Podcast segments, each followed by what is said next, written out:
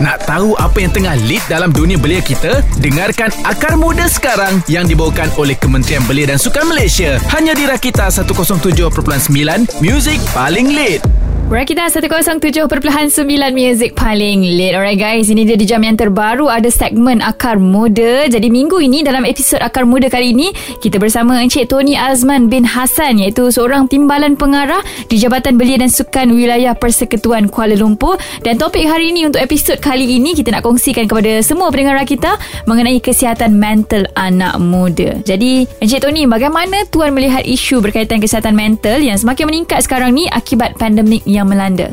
Bismillahirrahmanirrahim. Assalamualaikum. Terlebih dahulu saya ingin ucapkan terima kasih kepada radio kita kerana sudi menjemput saya pada hari ini. Berkaitan dengan soalan yang ditanyakan, kita perlu sedar bahawa pandemik COVID-19 memangnya telah memberi kesan psikologi negatif kepada orang ramai di seluruh dunia maupun di, maupun di Malaysia dengan menyebabkan gejala kegelisahan, stres dan kemurungan akibat proses kuarantin yang panjang dan tekanan emosi yang berterusan.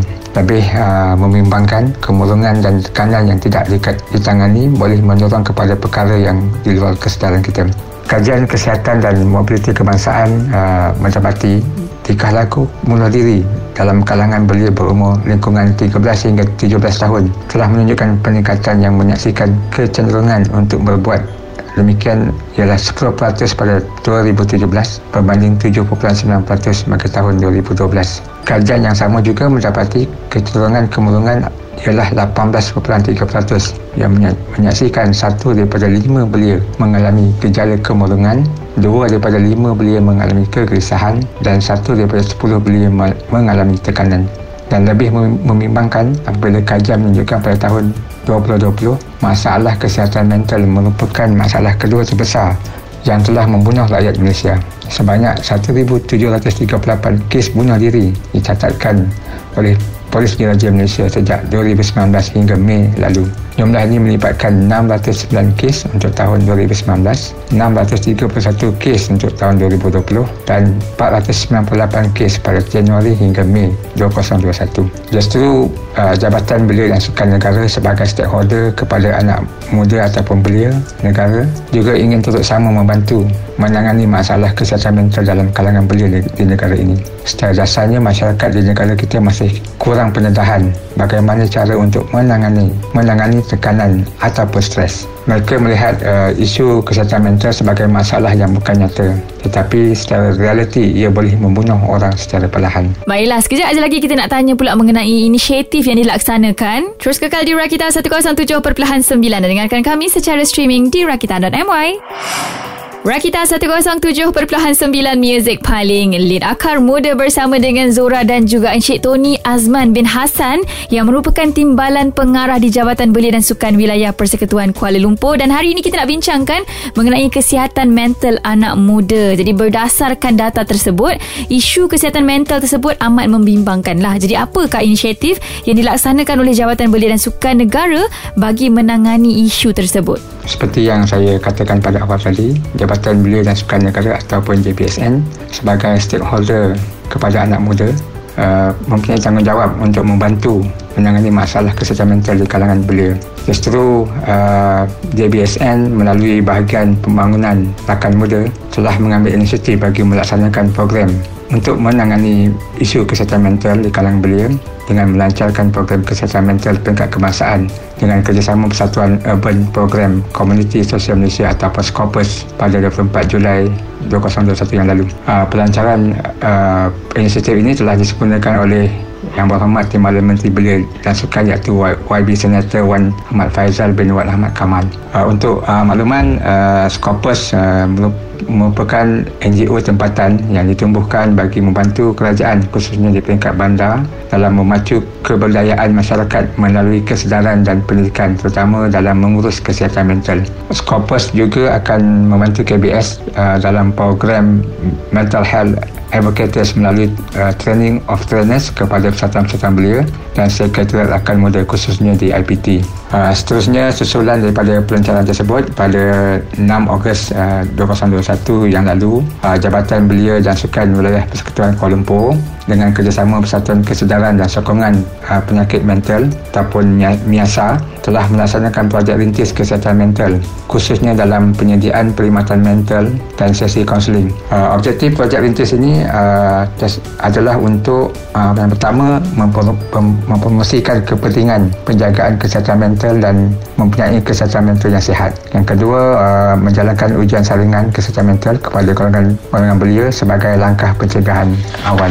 Ha, seterusnya uh, menyediakan platform yang selamat untuk golongan belia membincangkan mengenai kesihatan mental dan intervensi yang diperlukan dan uh, seterusnya uh, mengurangkan stigma yang menjadi penghalang kepada pejuang kesihatan mental dari mendapatkan bantuan. Alright, so kejap lagi kita nak tanya pula mengenai projek rintis kesihatan mental. Ha, jadi buat semua pendengar setia Rakita terus kekal di Rakita 107.9 dan dengarkan kami secara streaming di rakita.my.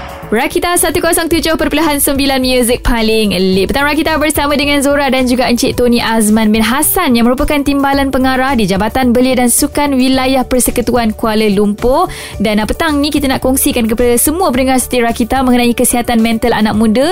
Sangat penting ya perkara ini. Jadi boleh tuan kongsikan lebih lanjut mengenai projek rintis kesihatan mental tersebut. Seperti yang saya nyatakan tadi, uh, projek rintis kesihatan mental yang dilaksanakan di Jabatan Belia dan Sukan Wilayah Kesukaan Kuala Lumpur telah mendapat kerjasama daripada Persatuan Kesedaran dan Sokongan Penyakit Mental ataupun MIASA. Uh, untuk makluman, uh, MIASA ini merupakan NGO yang bergiat aktif di negara kita dalam membantu masyarakat menangani masalah mental. Uh, MIASA yang dipelopori ataupun diasaskan oleh uh, Puan Anita Abu Bakar mempunyai uh, jalanan kerja yang agak luas uh, di negara ini dan mereka begitu aktif eh dalam uh, dalam apa uh, membuat kerja-kerja ataupun membuat kerja-kerja amal dalam menangani masalah mental. Jadi sudah tentunya lah uh, pengalaman dan juga uh, kepakaran yang ada pada miasa ini amat uh, diperlukan bagi melaksanakan projek rintis ini.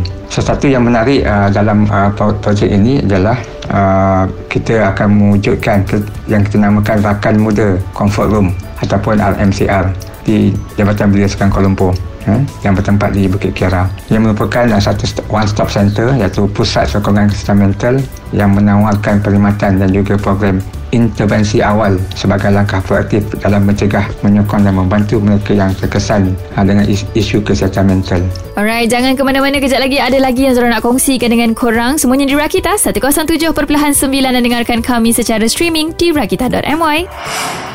Rakita 107.9 Music paling lead Masih lagi bersama dengan Zora dan juga Encik Tony Azman bin Hassan Iaitu Timbalan Pengarah di Jabatan Belia dan Sukan Wilayah Persekutuan Kuala Lumpur. Hari ini kita nak bincangkan mengenai kesihatan mental anak muda. Jadi tuan boleh kongsikan Waktu operasi dan macam mana Belia boleh dapatkan perkhidmatan yang ditawarkan Rakan Muda Comfort Room Ataupun RMCR tersebut?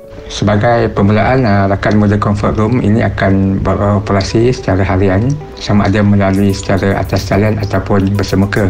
Ini bergantung kepada SOP semasa MKN uh, sebelum itu saya amat mengenalukan anak muda di Kuala Lumpur khususnya dan sekitarnya untuk memanfaatkan perkhidmatan yang telah disediakan untuk mendapatkan khidmat kesihatan mental ini. Untuk makluman uh, pendengar, uh, biasa sebenarnya mempunyai uh, krisis team yang sedia memberi bantuan kepada anak muda yang memerlukan perkhidmatan rutin cara psikologi, terapi kerohanian dan juga saringan. Uh, biasa mempunyai para petugas dan sukarelawan yang terlatih serta berpengalaman. Uh, rakan muda comfort room ini boleh uh, dihubungi melalui uh, info.miasa at dan melalui talian telefon 03 793 21409. Itu dia. Jadi guys, terus kekal di Rakita untuk tahu lebih lanjut mengenai kesihatan mental anak muda. Eksklusif hanya di Rakita 107.9 dan dengarkan kami secara streaming di rakita.my. Rakita 107.9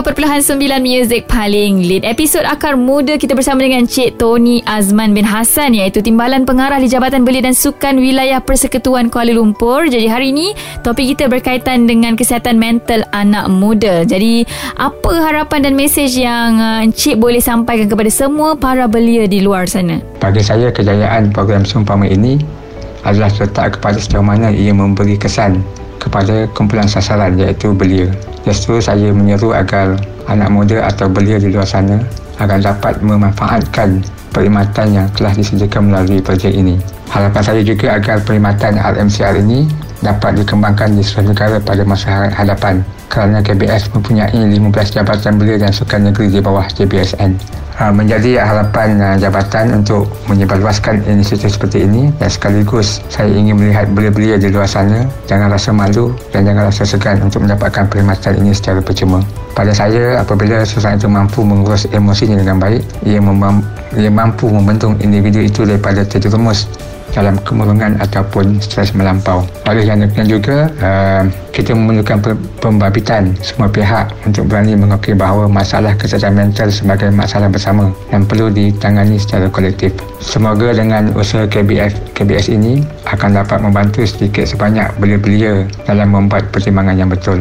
Terima kasih buat semua yang layan akar muda hari ini tapi tak lupa juga terima kasih kepada tetamu kita yang sudi luangkan masa untuk akar muda dan juga kepada Kementerian Belia dan Sukan kerana membawakan segmen akar muda. So guys stay tune untuk episod seterusnya di minggu hadapan. Terus dengarkan Rakita di 107.9 dan dengarkan kami secara streaming di rakita.my.